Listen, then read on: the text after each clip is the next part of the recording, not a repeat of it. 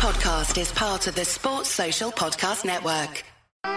Thanks for downloading this podcast from Love Sport Radio. For more, go to lovesportradio.com for all the latest podcasts, news and views. Or for more, follow us at Love Sport Radio on Twitter.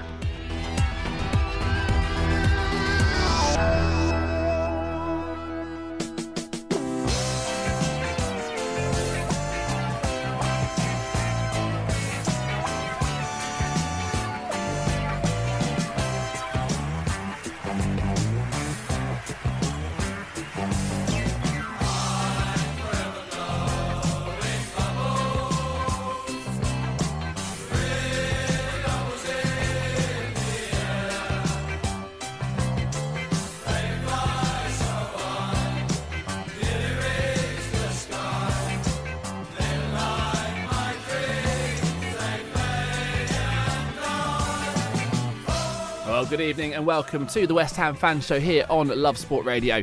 Jay Watson joined by James Jones and Will Pugh in the studio. Chaps, good evening. How you doing, Jake? Good to have the team back together. Yeah, I'm a little bit upset actually because I heard last week. You've got a bone to pick, have you, mate? Well, I have. I was doing some legitimate journalistic endeavours last week, some legitimate work. So what's the problem? In my absence, two people who I considered friends apparently digging me out for not being here. Okay.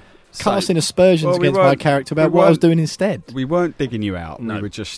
We were just questioning your excuse for not being on the show. Didn't call you a liar.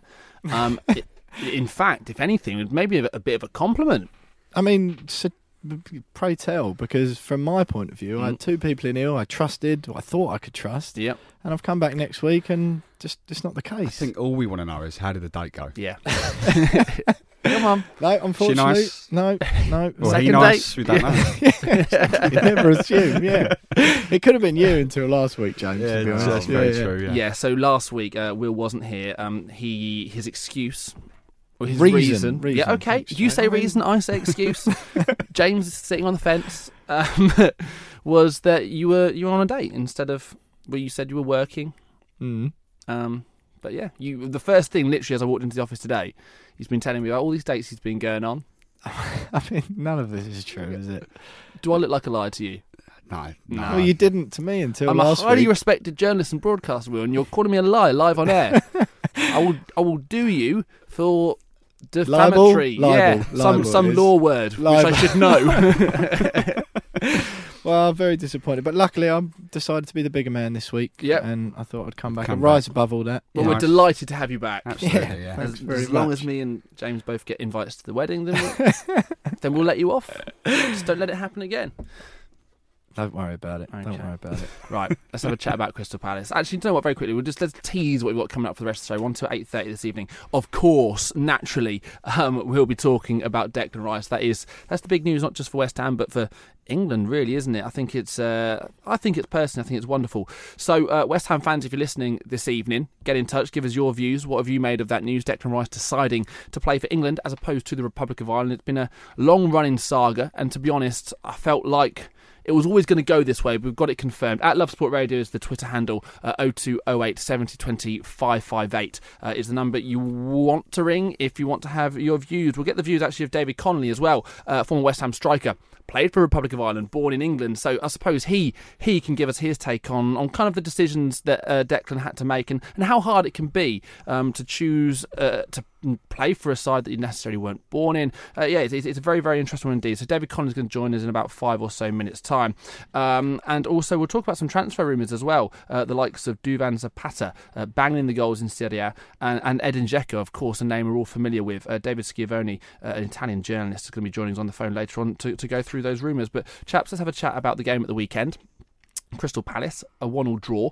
I watched this one. I thought that West Ham were particularly good in the first half and deservedly led. I remember sat there, I was watching it with a West Ham fan thinking, do you know what, you're going to regret not scoring more than one. Mm-hmm. And the game could not have been any more different in the second half. Palace had chance after chance after chance. I think they had 25 shots in total and it ended up a draw. Is that a fair assessment, a game of two complete halves? Well, if you're a script writer and you were to write that game before it happened... A Mark Noble penalty, West Ham being in the lead and throwing it away to a Wilfred Zaha goal for Palace late on in the game. That's what you would have written, isn't it? Yeah. Again, it's so difficult not to be disappointed with that, isn't it? Because Pellegrini came out afterwards, and I know it's a bit of short-term football fanism, but being 1-0 up, not long to go left in the game, you always hope, don't you, that you're going to manage to see it through and see it out. Their goal to win it was scrappy, wasn't it? It's just, it is frustrating. But Pellegrini on the other hand came out and he sort of called it as it was, that it was two different halves and that we were better in one and they were better in the other, and he was quite diplomatic about it, wasn't he? Yeah, and I can see where Pellegrini's coming from. I have a different view in that. You know, given how much pressure we were under in the second half and how many goals Palace could have scored, luckily they're not very good at finishing. Yeah. Otherwise, we'd have been... That MacArthur one was... Yeah, I mean, and their goal was deflection. So, you know, with that in mind, I think it was probably a fair point. And I've always said that, you know, if you get points away from home and then win your home games, you're on for a good season. It doesn't always work like that, particularly at West Ham. But, you know, I just think it probably, on the face of it, was a good point. Stops our run of defeats, which was 3 in a row in all competitions. And it gives us, you know, something good to build on going into the Fulham game next Friday night, with hopefully a couple of players coming back. Lanzini being one of them, really excited to see him back, if you know, even if he's coming off the bench. It's just something good to really build on. And, probably could have been more than 1-0 up at half time, but you take the point. It's not that big team mentality, though, is it? Which is what we're going for. How many times have we spoken about it? I know, it's true, but I just think that over the years, a lot of big teams have turned up at Sellers Park and struggled. So we had the Crystal Palace guys in last night, actually. So I've had a similar conversation about the same game with them, but their view, and I think Roy's speaking afterwards, and I think, to be honest, the general consensus when you look at the face of it, of 25 shots for Palace, 6 for you guys, nearly 60% possession for Palace, was that they honestly and truly could not understand, they couldn't believe that they hadn't won that game. The MacArthur miss, I mean, the Palace, it's about as bad as it gets. You've got to score that. I mean, he had 2, didn't he? He had 1 in the first half as well. That's it. But that one in the second half one was just like, wow. Fabianski was like flat on the floor as well. He just chip it over him and he scored. It was brilliant, though. He'd done everything right. It was completely like deliberate in terms of feinting to shoot, and he put the keeper on the seat of his pants. All that do is just lift it over and somehow missed it. And that is as big a let-off as anyone's going to get. It seems like it was quite a stereotypical game from both fans' point of view. Like, from West Ham, we're looking at it, and you look at it and go, oh, you know, although they might have had more in the stats department, if you like, but we were still 1-0 up with, you know, the majority of the game passed, and we still managed to, you know, throw the 2 points away, if you like. But Palace were looking at it from exactly what you said. All the Palace fans I've spoken to have just said, it's just typical. We've carving out chances. We've just got no one to put the ball in the net. And again, we were the better team. Do you not think, though, you're being, I mean, naturally, you're going to be slightly biased as a West Ham fan, but... You know, on the face of it, 25 shots. Do you honestly think that a point was fair on the balance of play? I think it depends what way you look at it. You can either look at games from just a purely like stats point of view, or you can look at it and say, well, you were 1-0 up with, 15 to 20 minutes to go. There is two, and just say all you've got to do is draw for 20 minutes. For me, it's a fair result because, you know, it's not our fault that Palace can't finish. So of course you take the point, and their goal was deflected, as I said. So you kind of take the point in that because they should have scored 4 or 5, probably more, and they didn't. So no, absolutely. And I think you take it. But I do think West Ham were fortunate. We're going to take a break. When we come back, we will turn our attentions to the news of Declan Rice, and we're joined on the phone by a former Republic of Ireland and West Ham striker David Connolly. This programme was previously broadcast live on Love Sport Radio, so some items may be out of date. For more podcasts or to listen live, visit lovesportradio.com.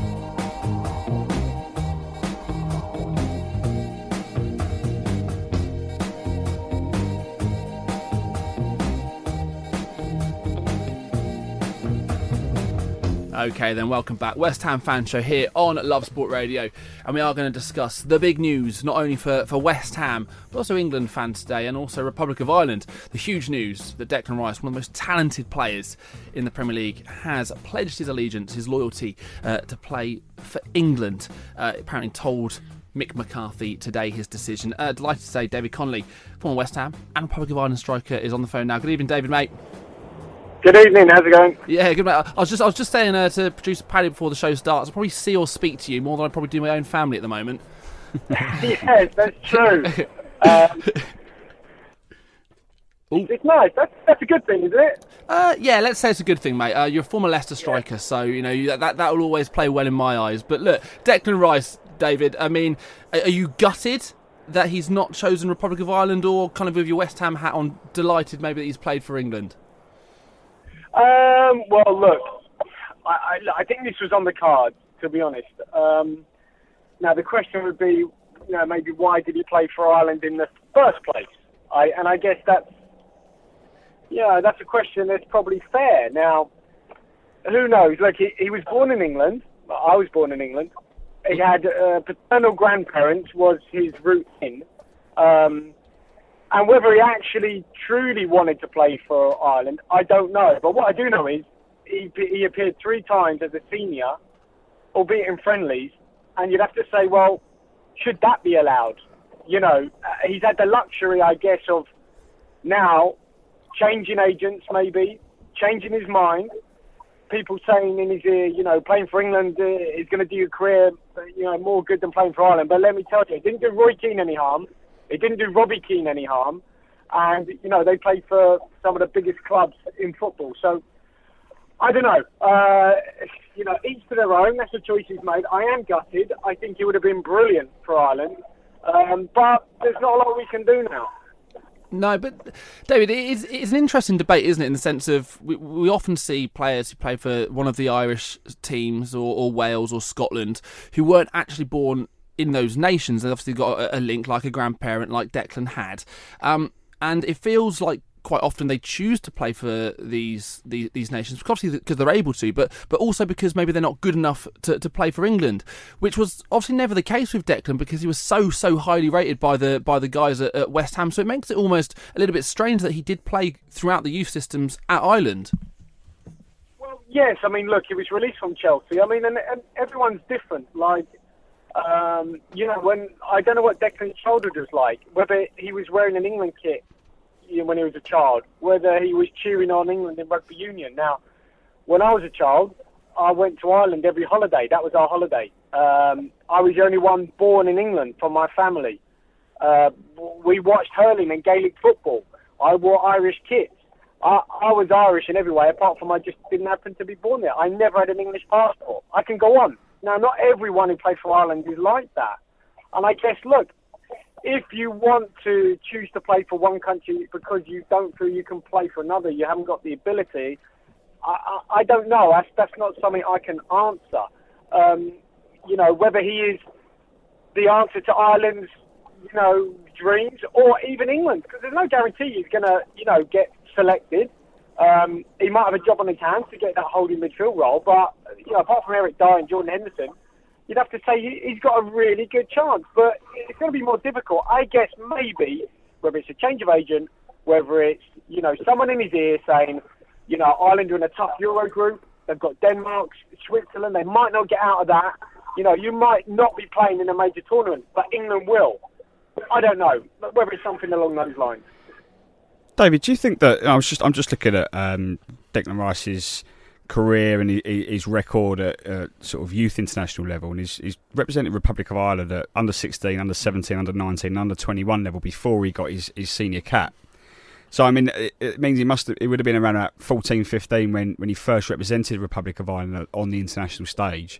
Do you think that at that age, the decision to represent Ireland may have been sort of not forced upon him, but sort of, he didn't really have much of a choice at that age, because it's not really an age to make such a big decision, is it? Well, exactly. I mean, whether he's at Chelsea then or he's been released, whether they're saying, look, you can get international honours this way. Is that something you're interested in? It's very difficult because, I never played underage. for Ireland, I was just selected, I think, 18. I was in the full squad. Now, that was because maybe I wasn't good enough when I was younger. I don't know. Or no one put me forward. I have no idea.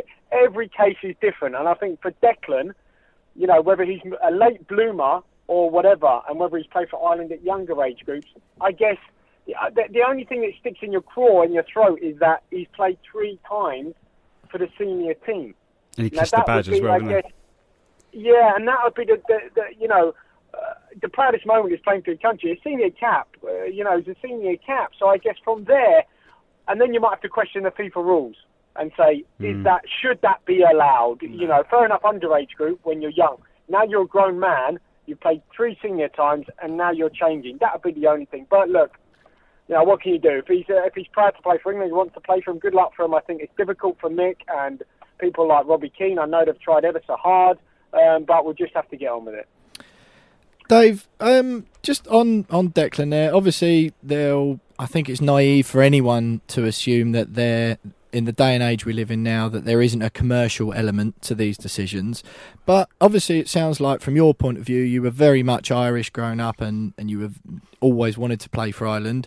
But I'm not sure whether you ever had an England shot or whether it was a conversation you had to have, given you were born in England. But even if it wasn't for you, there must have been other players who you played for Ireland who perhaps lent more towards England but just didn't have that chance or had the same choice as Declan had and then lent the other way and ended up with Ireland? Yeah, possibly. I mean, you've got to say that some people are quite, poorly informed on this. I'll give you an example. I came out of the studio the other day and a Love Sport presenter said to me about England rugby. You know, did you support England in the rugby? Why would I support England in the rugby? So you have a little bit of ignorance around things like this, and also a bit of cynicism that lads, they're not good enough. They might play for one country, they'll play for another. And this idea of commercialism, I don't really buy that. Now, whether that's an agent in his ear, and whether Declan needed a bit of time to mature himself, hopefully he's come to this conclusion by himself, not necessarily with. I can't imagine West Ham saying, "Oh, you're going to be worth more in the transfer market if you play for England." I don't really buy that, to be honest. And I've used examples of the two Kings or the Damien Duffs of this world. We can go on with the world-class players Ireland have had down the years. Liam Brady, going to Juventus. It's irrelevant, I feel. It's absolutely irrelevant. You can talk about players who play for Ivory Coast. Your D-Day Drogbas. Do you know what I mean? It's irrelevant what country, whether it's England, Ireland, Scotland, Wales. If you're good enough, I don't think that it matters. I was just, as you were saying that then, I know it's not Ireland, but I was thinking about Gareth Bale for Wales. Obviously, he's got a huge international profile and, he's done that playing for Wales. But there must be, what was it from your perspective? You say it there about, you were always going to go to Ireland, but being born in England and brought up in England, you must have had some sort of allegiance or not? No, because again, I find that's like a little bit ignorant. I mean, you might be born in a country, but you're sort of, it's kind of where your heart is. So if at home you just cook Irish food, your papers are Irish. You go to Ireland every holiday. You go down the Irish Centre every week. You're not at football matches. You're at Gaelic and hurling matches every week. It's kind of a bit different. You support a team like Liverpool because they're full of Irish players. It's hard to describe. It's just, but maybe it's one of ignorance. I don't know. Like, maybe Polish people come to England and they all congregate in one area, like the Irish did in the olden days. They'd congregate in North London, and Kilburn would be called County Kilburn, the next county outside Ireland. I think it's a little bit of ignorance like that and arrogance to think that just because you're born in a country, you'd have a natural allegiance to it. But maybe that's just my opinion on it. Do you think, though, we do know, David, he's obviously had people in his ear, hasn't he? Because he clearly decided he was going to play for Ireland. He played for all their youth system and then played for the national. And then there was talk of, obviously, Mick McCarthy coming out and saying, look, you've got till March, basically, to make a decision. Apparently, Gareth Southgate and the FA had spoken to him. And I felt the impression as well from the guys at West Ham, the owners there, that they also wanted him to play for England. So for a young guy, this has been a huge decision for him to make, hasn't it? And I think he's had to take his time, and rightly so, about making the right one. Yeah, look, Martin O'Neill's had a chat to him. I bumped into Robbie Keane last week, and I know Robbie and Mick had tried to, you're not going to try. You're going to have to. You shouldn't have to talk someone into it. I think all you're doing is saying, look, you know, you play for us. If you want to play for us, this is our plan for us. You know, it's almost like making a signing at a club side. And I guess that shows how highly he's thought of. And you've got to remember that, you know, he's thought of in such regard. And he's only 20. And what a career he's going to have in front of him. You know, you just love him to have played for Ireland. Now, it's not going to be that way. Can only wish him the best. I don't think anyone could have done any more, whether it's from England or from Ireland, because it looks like Gareth Southgate's obviously wined him and dined him as well. And in the back of this, I'm sure there's agents involved, you know, saying, you know, okay, the world's your oyster. You could be the new Fernandinho at some point. You know, play for England, you'll be performing at a major championships. Ireland might not. You know, there might be that sort of going on, and there's something in that. But I got a feeling that it didn't stop certain players reaching the very, very top, whether they played for England or Ireland. And I don't think it's because of that. I don't think he chose England because they might be in a major tournament. I'd hope not, anyway. Yeah. So just lastly, David, before I let you go, do you think Declan's going to be in the next England squad then? Well, Ireland hold his registration. That could take 6 months. I don't think he'll be playing for England if he does until September, at the earliest. So, you know, the next England squad, I reckon, yes, he will, but it might not be for a good few months. Okay, well, we'll wait and see. David, mate, really appreciate that. Great stuff. Take care. I'll probably see you tomorrow. That was David Connolly there, the former West Ham and Republic of Ireland striker. Some really forthright and brilliant views there from him. We'll take a break. We'll get the views of Will and James in the studio, and also go through Twitter and some of the things that other people have been saying today. You're listening to Love Sport Radio. This is the West Ham Fan Show. We've all got one, and we're not afraid to put it on display. Our opinions, that is. Share yours now at Love Sport Radio on Twitter, or call us 0208 70 20 558. Love Sport Radio, your fan station.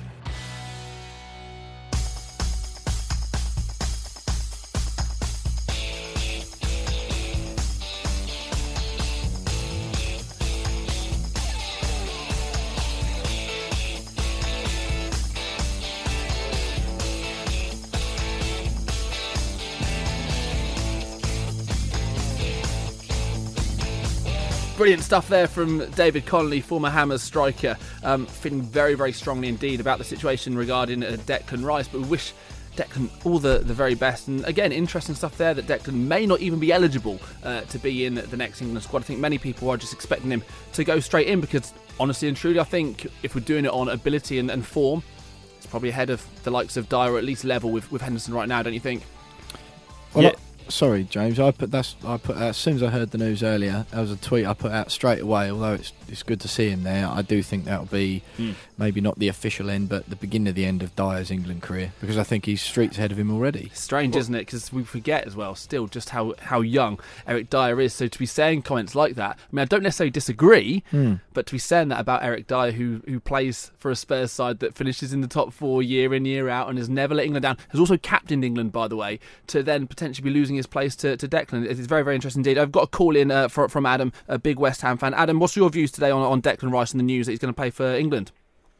Yeah, I think it says a lot about him, really. You know, the potential he's got and the consistency he's shown over the last couple of years. I mean, this is a guy that was earning, you know, reports say £3,000 a week not so long ago. For the story to make the press as it has done, I think it says a lot about him. I think that there is no doubt someone in his ear. You know, he's played alongside Mark Noble, for example, who hasn't had a sniff. He looks up to him. He said in various interviews how he's almost mentored him in the West Ham side. So it'd be very easy for him to look at Noble as an example of a player that's been consistent over many years and almost go in his comfort zone and play for Ireland. He says about, you know, he's obviously, his grandparents are Irish and he's got that allegiance to Ireland. So I think it shows he's got big balls, in fairness. He's fairly confident, and that supports, you know, the contract demands that he may or may not have, dependent on your view, that he had before Christmas. So I think fair play. I think he's now got to go on and deliver on that stage. And as you say, to push players out like Henderson and Dier, who perhaps weren't in the spotlight at the age he is, It says a lot about him. I think good luck to the lad. Part of Declan's statement today, which he released, is a very, very long one, so I can't obviously go through all of it. But the paragraph I picked out is, he goes, like so many people around the world, I consider myself to be of mixed nationality. I'm a proud Englishman, having been born and raised in London. However, I'm just as proud of my family's Irish heritage and my affinity and connection with the country. Absolutely fair enough. We understand that many, many people in the world are of mixed nationality. But the issue, or not the issue, but the point I think is interesting, which we're just having a chat with David Connolly there about, is that quite often we see players play for... I mean, I think it was Matt Ritchie who got called up for Scotland, and he admitted he'd never even been to Scotland. We have situations like this quite often, that basically they play for these nations because they weren't good enough to play for England. Now, Declan here was playing for Ireland because he was a very, very young and exciting player, and he was picked by them. And now then suddenly he realised, oh, actually I can play for England. So he's changed his mind. How does that sit with you? Because clearly, if he hadn't been good enough for England, he would have been happy to play for Ireland throughout all this time.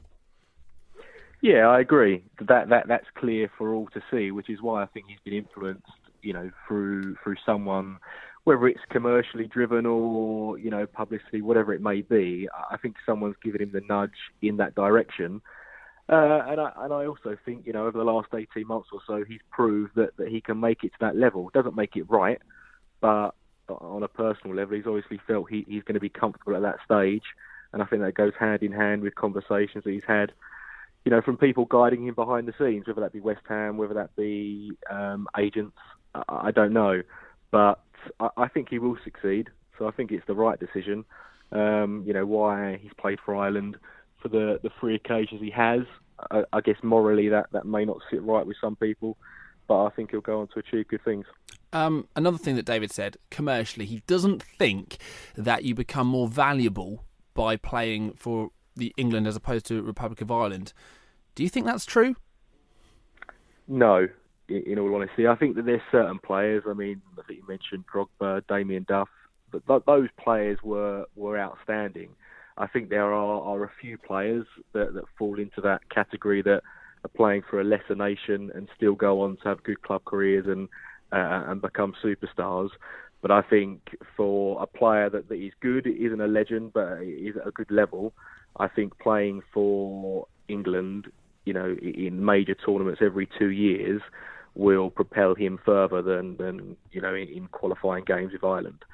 If he goes on to become a superstar, then perhaps neither here nor there.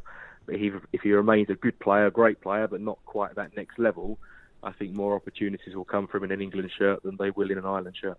So do you think right now, on form and on ability, on this season of what we've seen from Declan, he goes into that? I mean, whether he's eligible or not, we're just talking about if he is, do you put him straight into that England side and start him? Potentially. I think with Gareth Southgate, approach to things, he's very forward thinking. Would I put him in right now on form? Perhaps not, but if he's looking more towards the future and he starts working with him now and integrating him into the squad, then I think that'd be a long-term view, and doing it now would benefit in the long term. I think he's perhaps still a little way off based on skill and quality. But if he's very long-term about it in his point of view, then I think it would make sense to integrate him as soon as possible. All right, Adam, appreciate that, mate. Great call. Lovely. Cheers. All the best. So, just going to leave you with a thought before we take a break on that commercial thing. I want to throw the name out there, Gareth Bale. Britain's most successful ever export in terms of what he's won. He played at Real Madrid for 6 years. He earns these €600,000 a week. He's won the Champions League 4 times, but he's Welsh. Imagine for 1 second if he was English. It would be a completely different ballgame. It 100% makes a difference. And Declan will earn so much more money commercially as an England international as opposed to Republic of Ireland international. You listen to Love Sport Radio. It's just gone 7:30. Giving your team a voice. Love Sport Radio.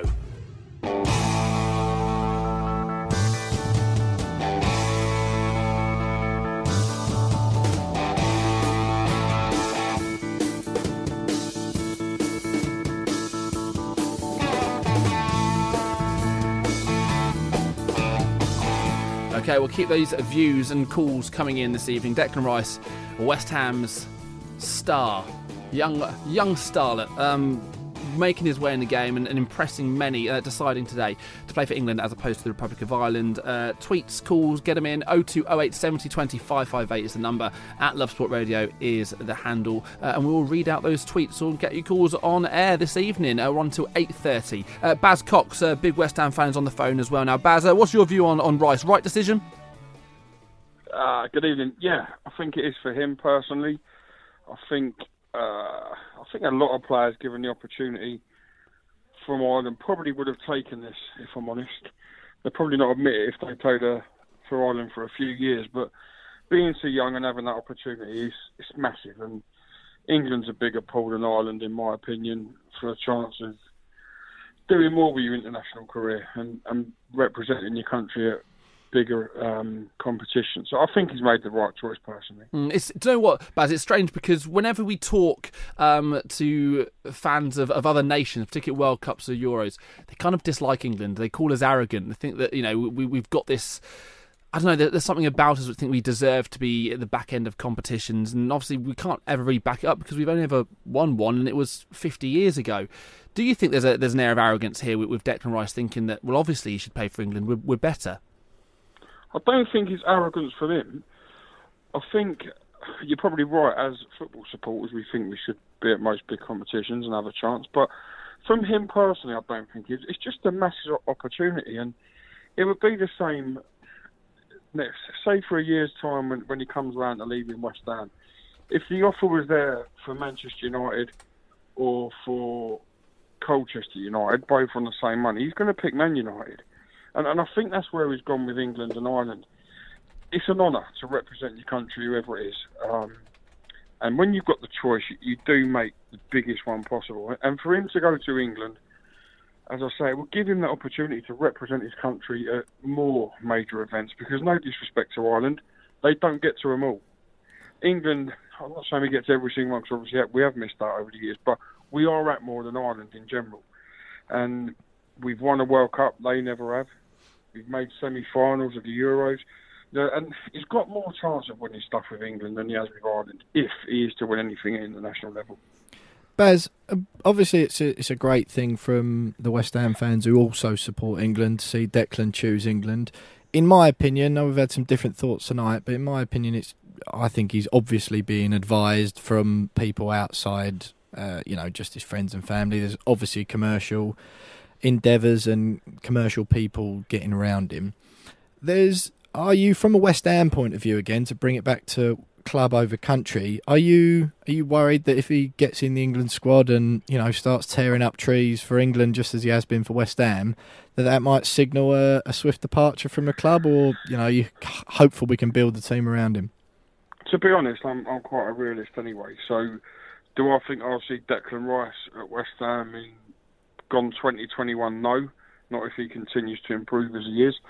So him making that move will only, or playing for a country and doing what he does there, if he does it for England like he is at West Ham, it will only increase his value. I've supported West Ham long enough to realise we can't keep hold of these top players unless there's a massive change, unless you get an owner like Chelsea have, Man City have, where all of a sudden you can say, you ain't got to go, mate, here's $200,000 a week and we're going to put whoever the next best midfielder is in the world alongside you. You're never going to keep these players, and as long as he moves on from West Ham to better himself in his career and not leaves West Ham to earn more money, I would say, if he went to Everton, that's not a massive improvement. For him to leave West Ham and go to one of the top six clubs, that's an improvement for him, and you have to respect that. So playing for England, don't fear me like that, because, as I say, I'm realistic, and I don't think... People make the comment about him being the future of West Ham and England captain. I think he may captain West Ham a few times, but I don't think he will regularly, because I don't think he'll be there long enough. Bez, just on that, and just to sort of capture what you said there about if he moves on to one of those top six clubs, if West Ham are doing what we're led to believe they're doing, which is to push ourselves and be one of those top six clubs, surely he's the man to build a team around. Yeah, I totally agree, but the problem is, with these footballers, yes, money talks, but also so does ambition, and none of them are going to win or compete for league titles at West Ham. None of them are going to win FA Cups or League Cups at West Ham. because even us, why, I'll never know, we seem to bottle it and put weaker side to that when we get our knees, which are our only real chance of winning trophies. And they ain't going to have European football at West Ham. These players want the Champions League. That's the truth of it. They all want to be in them games. They want to be on them big special nights. And listen, we all have dreams, you know, and as a kid, as a boy, I think 90% of us dream of being a professional footballer. He's now living that life. So we'd be wrong to think he hasn't had them dreams. He didn't grow up dreaming of playing for West Ham. He's come through West Ham. He's enjoying it now. He's loving it. He's a West Ham fan. But reality tells you, if he continues to improve as he does, he ain't going to be here in 2-3 years' time. Like Rio Ferdinand weren't around forever. Frank Lampard, Joe Cole, Jermaine Defoe. Yeah, top call, Baz. Thank you very much, man. Just to reiterate another bit from Declan's statement today.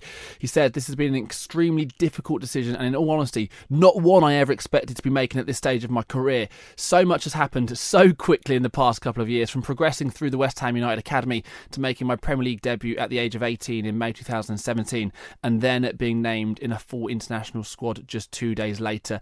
Got Reece on the phone as well. So look, Reece, it's been a meteoric rise, hasn't it, for Rice? Yeah, I mean, it's massive for him. Remember his debut? Was it Burnley away, wasn't it, I think? And, you know, he's just gone on strength to strength. And in all honesty, I don't think you can blame his decision. My opinion is I think he's looked at the squad, whoever he's been advised by, and looked at that position and thought, you know, I could be there for the next 10, 15 years. Yeah. Earn some caps. You know, whether he goes on to be captain, that's a, you know, we don't know exactly who's going to be about, but, you know, certainly I think at the, you know, at the World Cup as well as we done, you know, I think we just lack that little bit in the middle.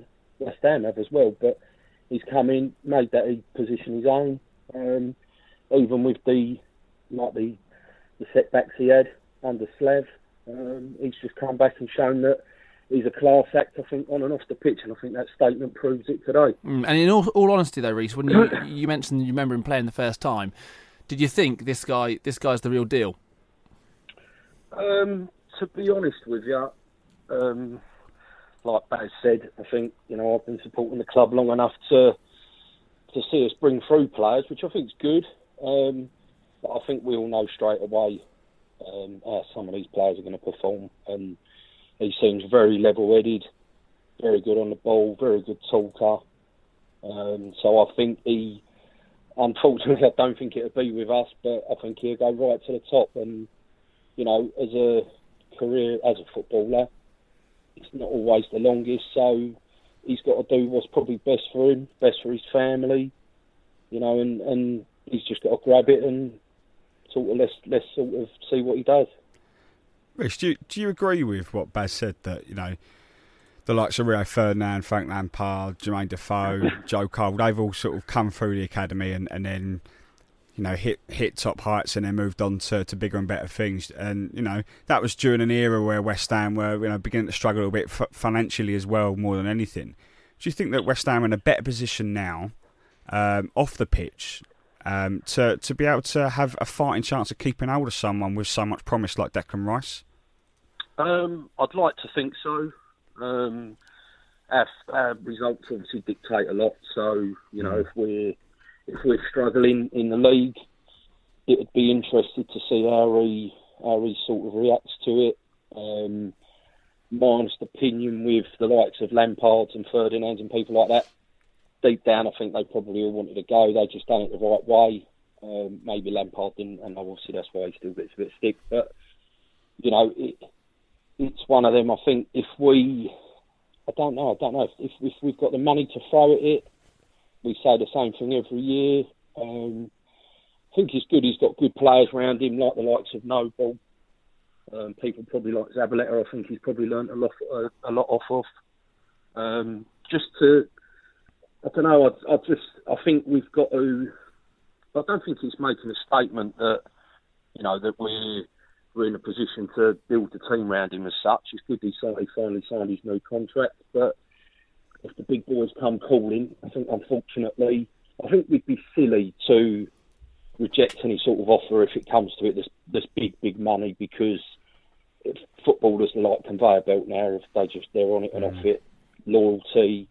you'll never get players play 300-400 games for a sort of a mid-table team anymore, testimonials and things like that. But I'd like to think he'd give us a good crack at the whip, because we've ended up bringing him through, giving him his debut.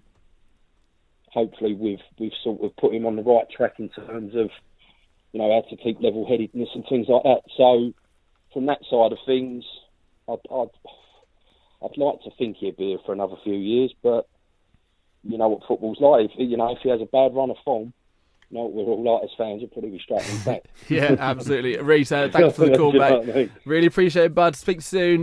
This is the West Ham Fan Show. We spoke to David Connolly, former West Ham Republic of Ireland international, earlier on in the show. In just a couple of moments, we're going to be speaking to Nigel Winterburn, former West Ham and England international. For the fans, by the fans, Love Sport Radio.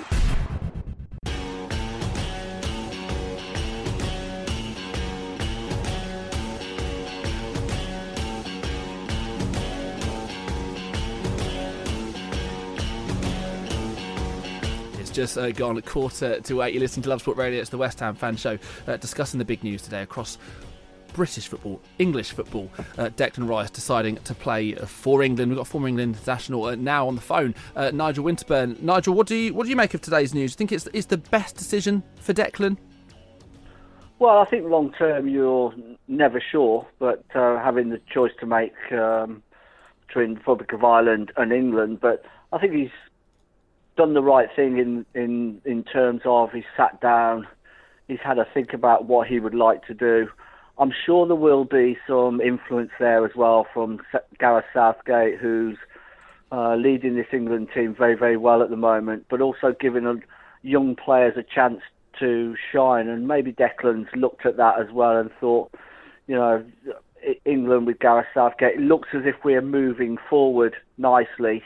Maybe this is an opportunity to join the national team, which will give him the freedom to play, encourage him to bring out his strengths, and hopefully go a long way in major tournaments. It's quite a unique situation, though, this one, isn't it, Nigel? Because I think we accept sometimes in transfers, if you've got international duty, if you know somebody plays for that club they're being linked with, or get one of the players, maybe have a word in their ear. I don't think, in my memory, we've had a similar thing with an international thing, and it feels that, you know, maybe West Ham and the players' agent and Gareth Southgate, maybe some of the West Ham players have been telling Declan to play for England, and then the other side of it is probably maybe got his Irish family and Mick McCarthy desperately trying to persuade him to play for Ireland. It's been an incredibly unique one, hasn't it, this? Yeah, it certainly has. It's a bit of a tug of war, isn't it? You know, between your family members, and then you're looking at it yourself and thinking, you know, which nationality at the moment do I really want to go to? Who's going to progress the furthest over the, let's say, looking at it over the next 10 years, it's looking as if England will be the stronger team. So he's decided to take that route. I always find it a little bit confusing when you've come up playing for the Republic of Ireland. You've come through the ranks, and then all of a sudden you're allowed to switch and go and play for England or or another country. So it is very, very strange. But I can understand his decision. You know, last year was his breakthrough season into the West Ham team. I think this season, he's establishing himself as a firm favourite with the West Ham supporters as well. And it's a huge decision that long term, you know, also I think it will drive him on. He's not going to be guaranteed to get into the England squad. He's not guaranteed to ever get a start for England. But with the way that he's developing at the moment, I think he can become a major player for club and for country over the next few seasons. Nigel, we obviously see, I think in the modern day, you see lots of players who, in the modern world we live in, who've got that split allegiance. I'm just thinking of Özil with Germany. He's got his Turkish heritage as well, is a big one.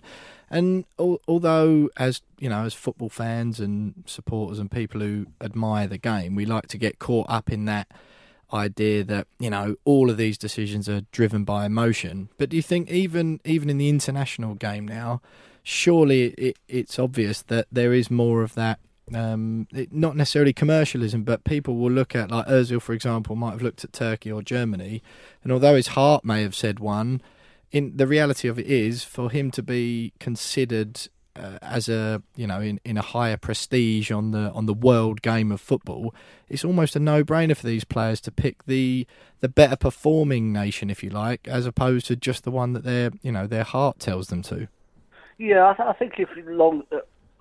You know, I think you pick who you are comfortable with unless you really have that strong allegiance. So obviously with Declan, Republic of Ireland through his family. So I think some people would pick, you know, they would pick the Republic of Ireland. They would say, you know, this is where my family are.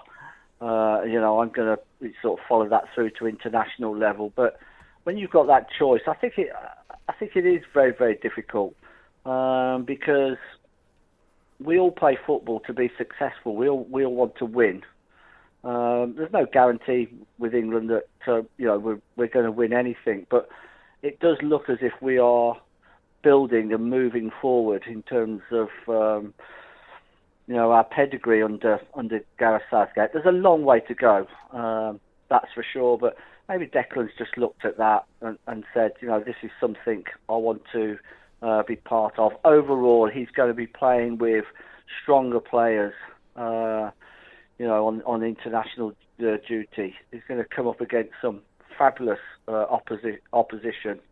In terms of his development, he's going to learn so much. So he's chose that route. I mean, you know, we may never know the real reasons why, but you know, we have to respect. He's a young man.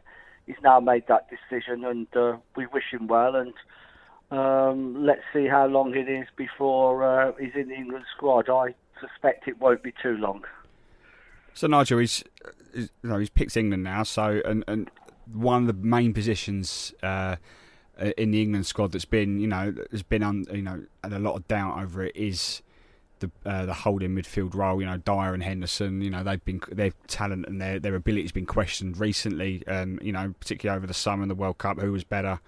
Do you think Declan Rice sees this as a great opportunity, not just to play for the so-called better nation, but also, you know, a really, really good chance of actually going straight into that starting lineup and sort of removing Dier and Henderson from that automatic starting role? Well, it's all about getting opportunities. And why do you get opportunities? Because you're playing to a very, very high level in your club football, and Declan's playing very, very well for West Ham. So, you know, he's got to keep those standards very high, and he has to get better. And then you hope along the way you get picked to play for your national team. And then once you get into that national team squad, you're hoping that you're given the opportunity to show what you can do.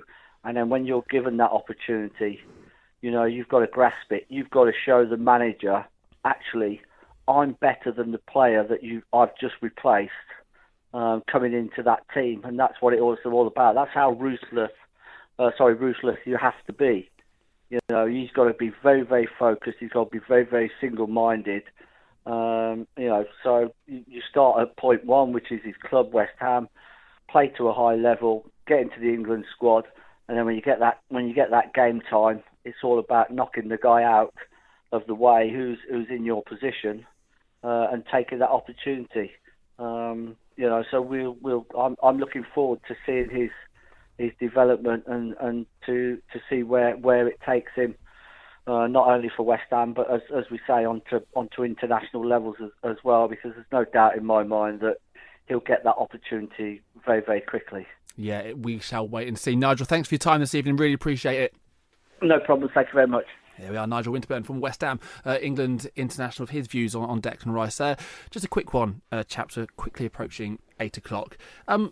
Again, do we think we're getting a little bit ahead of ourselves in the sense of, look, brilliant, undoubted quality as a young player, but his competition, we're talking about him going straight in, you've got Jordan Henderson, right, who starts pretty much every week for Liverpool as their club captain, and Eric Dier, who plays week in, week out for Spurs and England international.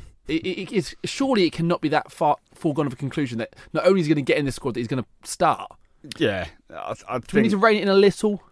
But perhaps, I mean, I think everyone's got to rein it in a little bit. You know, we've at some point this evening, most of the time this evening, we've spoken about how West Ham are going to be able to keep him. Exactly. You know, I was surprised. We were going back to what David Connolly said earlier. You know, it could be 6 months before, you know, his actual registration switched. I thought when I heard the news today that it was guaranteed that he was going to get a call up next month for the qualifiers because he'd made this decision now. Yeah. Turns out that might not be true. So we probably just need to, you know, sit back and wait to see what happens. But I think we need to just, you know, respect his decision and then just move on now and calm down. Yeah, no, I do think it's an interesting point. We do here in this country love to get so excited about our young, exciting players, and Declan is one of them. But maybe, just a little word of caution. There's a player in form and potential, but maybe not ready just yet to get into that full England side. We're quickly approaching 8 o'clock. It's the West Ham Fan Show here on Love Sport Radio. Thanks for downloading this podcast from Love Sport Radio. For more, go to lovesportradio.com for all the latest podcasts, news and views. Or for more, follow us at Love Sport Radio on Twitter.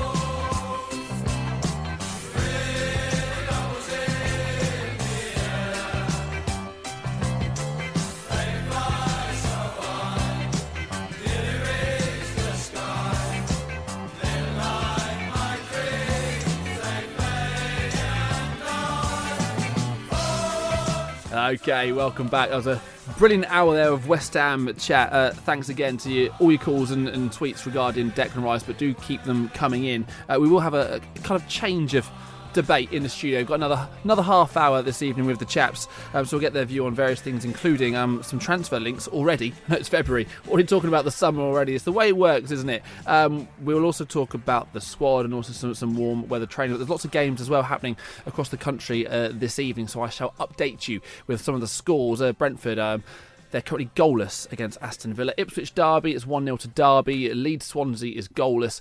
Preston Norwich. Preston are leading that one 1-0. Norwich are, well, they could go 5 points clear if they win this evening and Leeds fail to. Sheffield United, Middlesbrough is goalless, as is Wigan and Stoke. And then some Champions League games, of course, this evening as well. Spurs are playing Borussia Dortmund and Ajax. Real Madrid is the other one. They've just kicked off, just a few minutes in those games, still goalless there. We'll let you know as and when all those goals go in. Warm weather training. Let's have a chat about that, shall we? Yeah.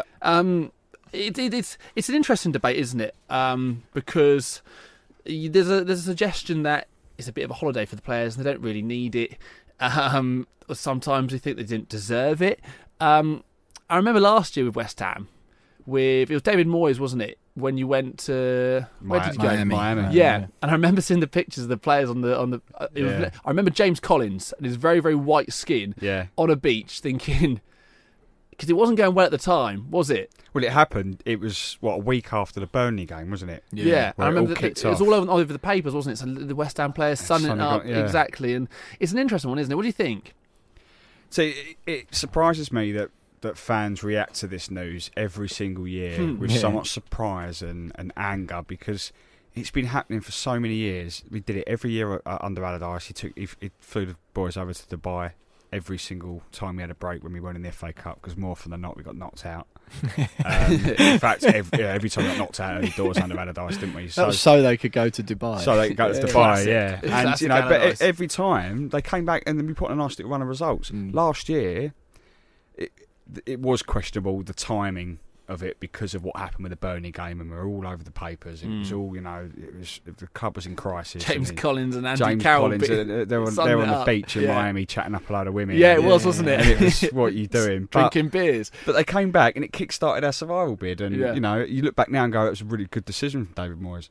You know, I've seen a lot of fans on Twitter react to this one. They're over at Malaga at the moment and they're going, well, you know... You got knocked out of the FA Cup, didn't try in the FA Cup, just so you go over to Malaga for 4 or 5 days.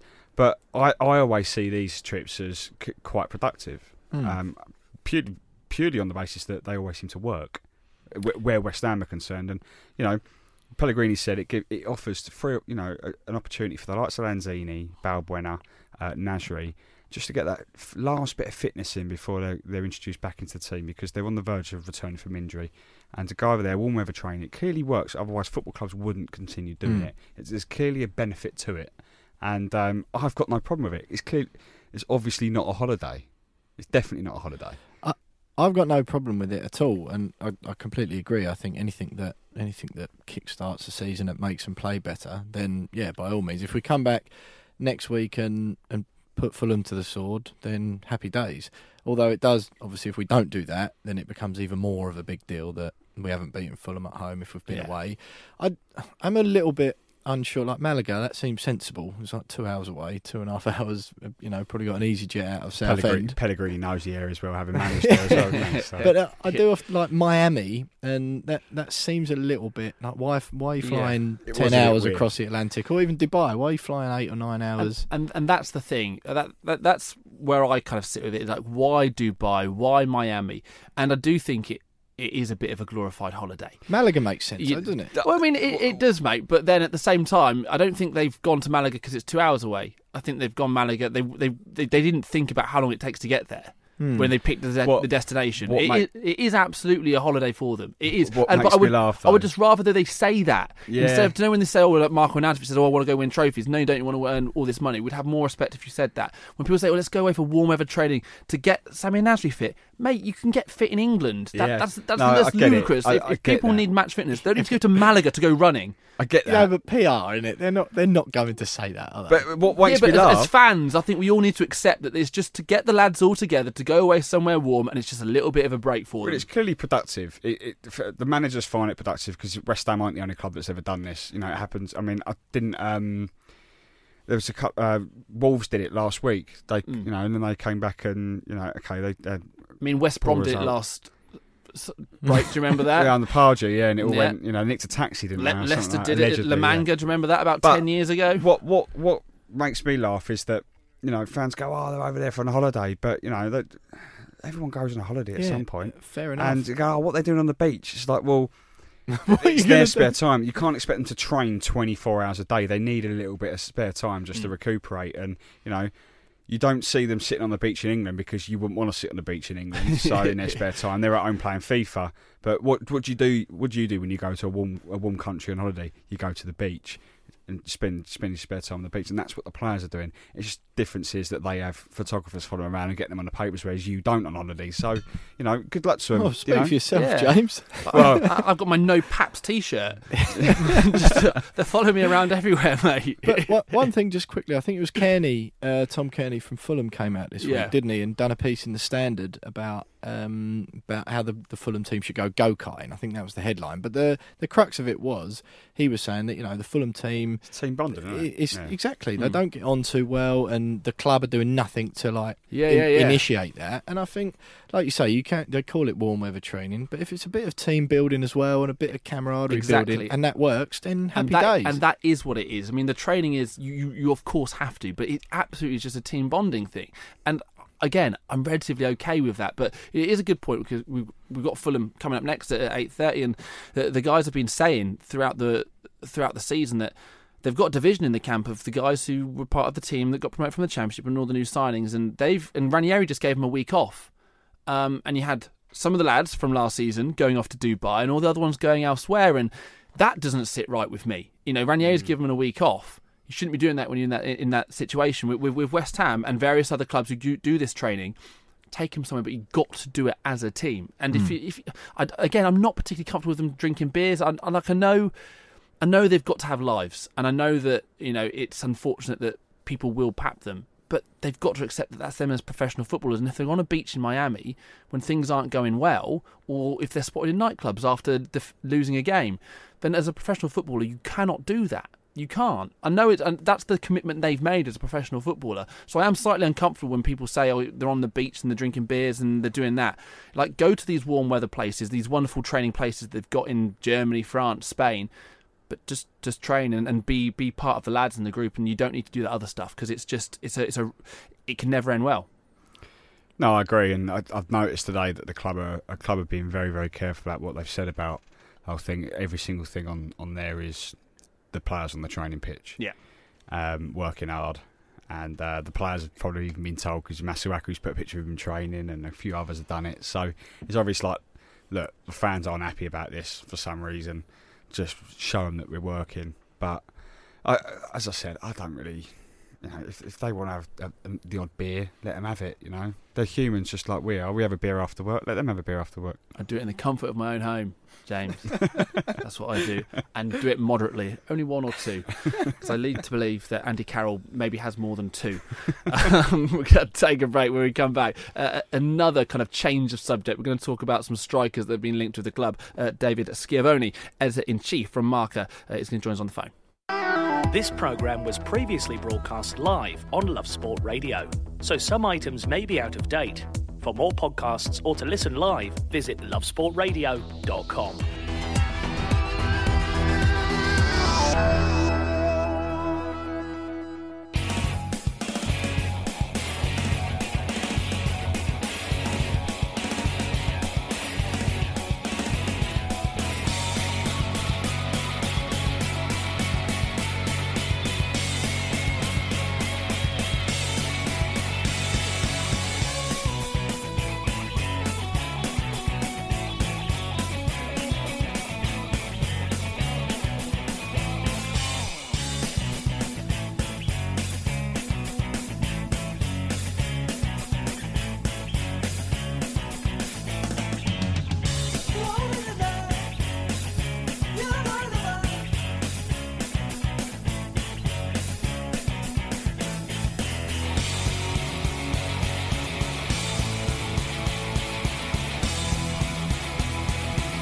Okay, welcome back. Look, I know it's only February, but it's the way football works. There are constant links throughout the year, and West Ham have been linked with a couple of strikers. We are expecting movement in the summer, in and out. A couple of players from Serie A have been linked with West Ham. David Schiavone, an Italian journalist, joins us on the phone now. David, how are you?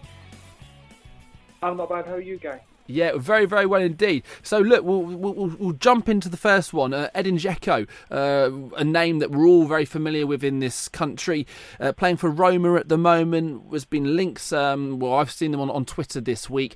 Is there a chance? Is there a chance that he could find himself back in London next season? I think so.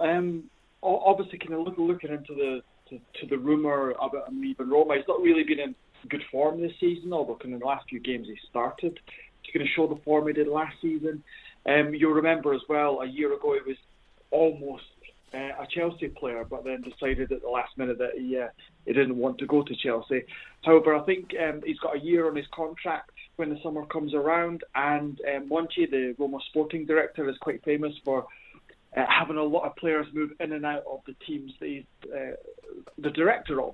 And I think if Dzeko, with Dzeko having a year left on his contract, it could be that Roma might just decide we'll cash in on Dzeko. He's getting a bit older, and reinvest some of that money elsewhere in the team. Duvan Zapata, I remember a number of years ago when he signed for Napoli. He was linked back then with a couple of Premier League clubs. Maybe initially he didn't set the world alight, but he's really starting to flourish now, isn't he, in Serie A? Well, this past season he's having the best of his career. He's 27 years old, and that potential is finally being fulfilled. I mean, he's basically been poor at every team he's been to. At Napoli, wasn't really doing anything. Udinese, Sampdoria, nothing. And then he's joined Atalanta, and he's just banging in the goals, left, right, and centre. It's amazing to watch. And at one point, he was up there with Cristiano Ronaldo in the Serie A goal scoring charts, which is. It's fantastic to see, and I think West Ham had a bid in January turned down over 40 million euros, I think. So I think if he keeps going on the form he's in, then we'll see a lot of teams clamouring to sign him in the summer for sure. David, Duvan Zapata's a player that West Ham have been linked with, for as long as I can remember. Every summer we've been linked with him. It's one of them, isn't he? I think we were first linked with him when he went to end up at Napoli. Yeah. So, I mean, it's good to hear that he's finally sort of living up to his reputation, because back then, it was a little bit of excitement over whether West Ham could get him or not. But you know, for the fans that probably don't know a great deal about Zapata, sort of what sort of striker is he? He is an absolute battering ram of a striker. He's big, he's strong, he's fast, and he has got a decent amount of technical ability as well. I mean, he's always kind of been almost stereotyped into that role. All the teams he's been at, and nobody's been able to kind of utilise him the way that Gasperini and Atalanta have. Whereas Atalanta have got a lot of kind of technical ball players that kind of play around him, and he's been able this season in particular to be in the right place at the right time and kind of feed off those balls. And because he is big and strong, he's able to bully defenders. I mean, probably the stereotypical, or one of the best games I had this season was against Juventus. And obviously, everybody knows how good Juventus are. They're unbeaten in Serie A this season. They're one of the favourites to win the Champions League. And he bullied their centre-back pairing when Atalanta beat them 3-0 in the Coppa Italia. It was a great performance, one of the best he's had. So he's definitely a dangerous striker when he's on form. So I'm just a bit dubious as to whether this isn't a bit of a flash in the pan, given it's taken him a good few years to kind of get this good. Mm. Well, David, I was going to say that then. You mentioned there about it being a flash in the pan. Obviously, with Zapata and then Dzeko and West Ham, we're looking at Piatek, and I eventually went to AC Milan. This seems like quite a new trend of West Ham looking to Serie A for strikers. Do you think, you mentioned it there, obviously Zapata's never played in England before, and you mentioned he's quick and fast, which sounds like the kind of person to be suited to the Premier League. Do you think that's the case, or could it be one of them where, you know, he comes over and it just doesn't suit his game? I think he's got all the attributes to be successful in England.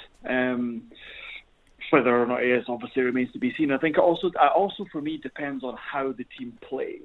With Atalanta, they kind of almost play not for him, but they play to get him in a good position in the box and expect him to score. They did that with another kind of big striker in Petagna a couple of seasons ago when they got into the Europa League, which is, essentially the game plan worked the same way in terms of you've got all these kind of good technical players, Papu Gomez kind of being the star of the show, and then having a big striker there to kind of finish off the moves. And Petagna did well. He was then moved on. Zapata's came in and kind of continued that. So I think if the team play to get him in good position, to get him the ball where he's most dangerous, then he'll be a success. I think if you're kind of maybe lumping crosses into the box, or you expect him to be creating for other players or something like that, then it probably wouldn't be a move that would work. But if you have him there to bully defenders and get in the right positions, then yeah, it'll be a fruitful move. Thank you very much, David, mate. Really appreciate that. That was David Schiavone, Italian football expert, giving us his views on potential moves for both Edin Dzeko and Duvan Zapata, potentially to West Ham in the summer. Right, we've only got 10 or so minutes left. When we come back, we're going to have a bit of a debate, a bit of a poll about Pablo Zabaleta. So stay tuned for that. Love Sport Radio, the station giving fans a voice.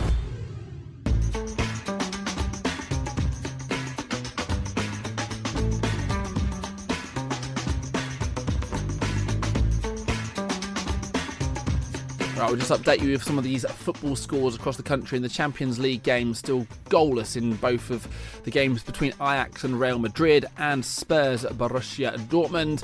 In the Championship, there's been a few goals, but we'll go with the goalless ones to start off with. It's goalless in Wigan Stoke, Reading Blackburn, and Sheffield United Middlesbrough. That Deepdale, former Norwich boss Alec Neil, is helping his side at the moment to a 2-0 lead over the Canaries. Paul Gallagher scoring the second for Preston from the penalty spot. Norwich just had a penalty and Marco Stiepelman took it, and it was saved by former Norwich player and Norwich fan Declan Rudd in the Preston goals. They still lead a 2-0.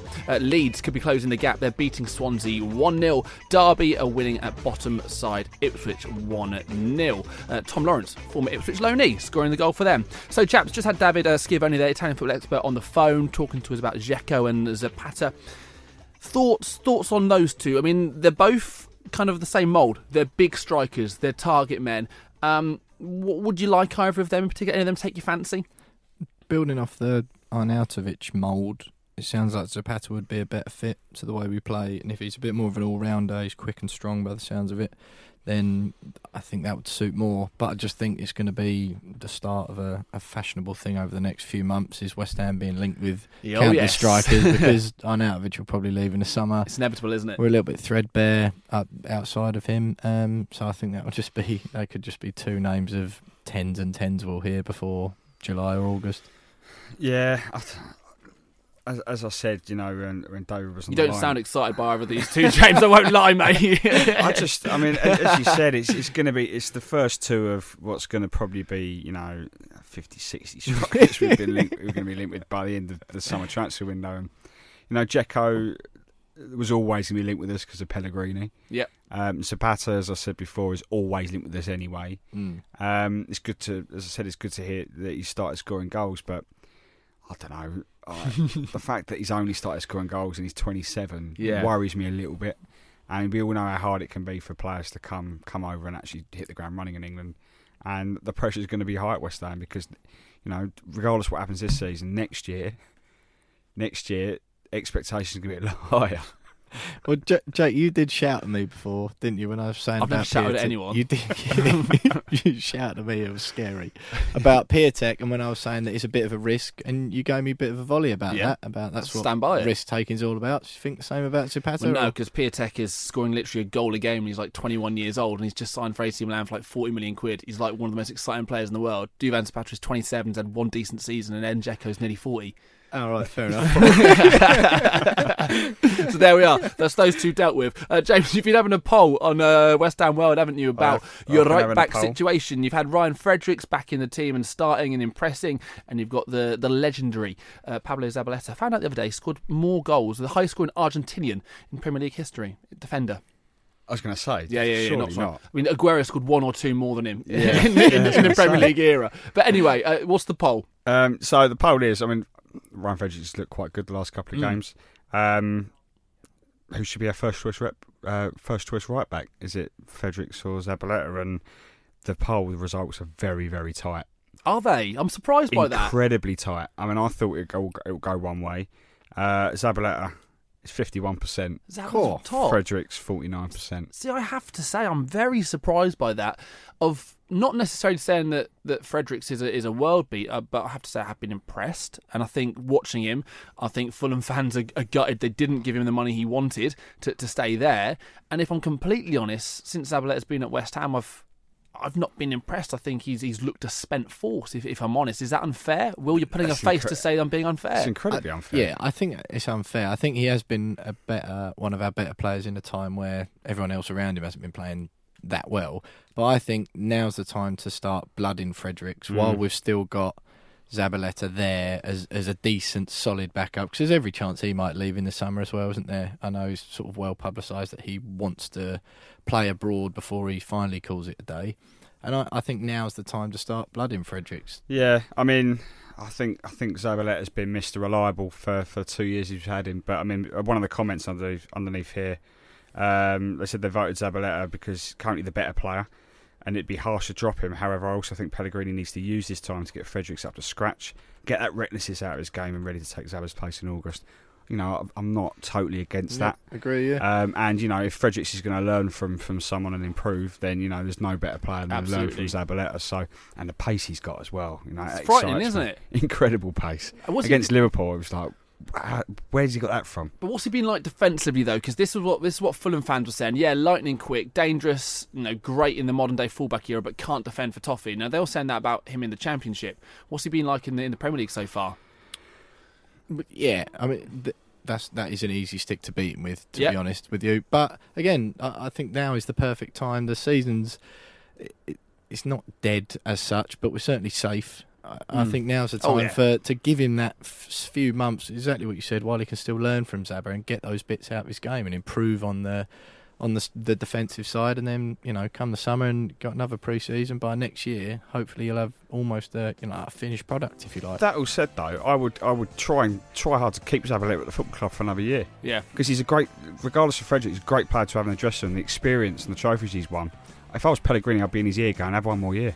Yeah, no, it's a good shout. Chaps, it's been an absolute pleasure this evening. Will Pugh and James Jones in studio for the West Ham fan show. They will be back next week. Declan Rice, that's the big news for you West Ham fans today. An England international. Not yet, but certainly will be very soon. And you've been listening to the West Ham fan show here on Love Sport Radio.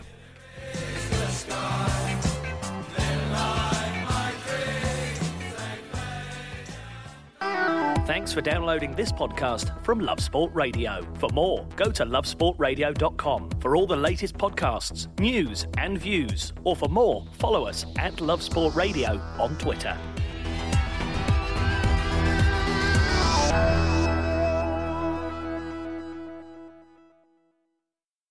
Sports Social Podcast Network.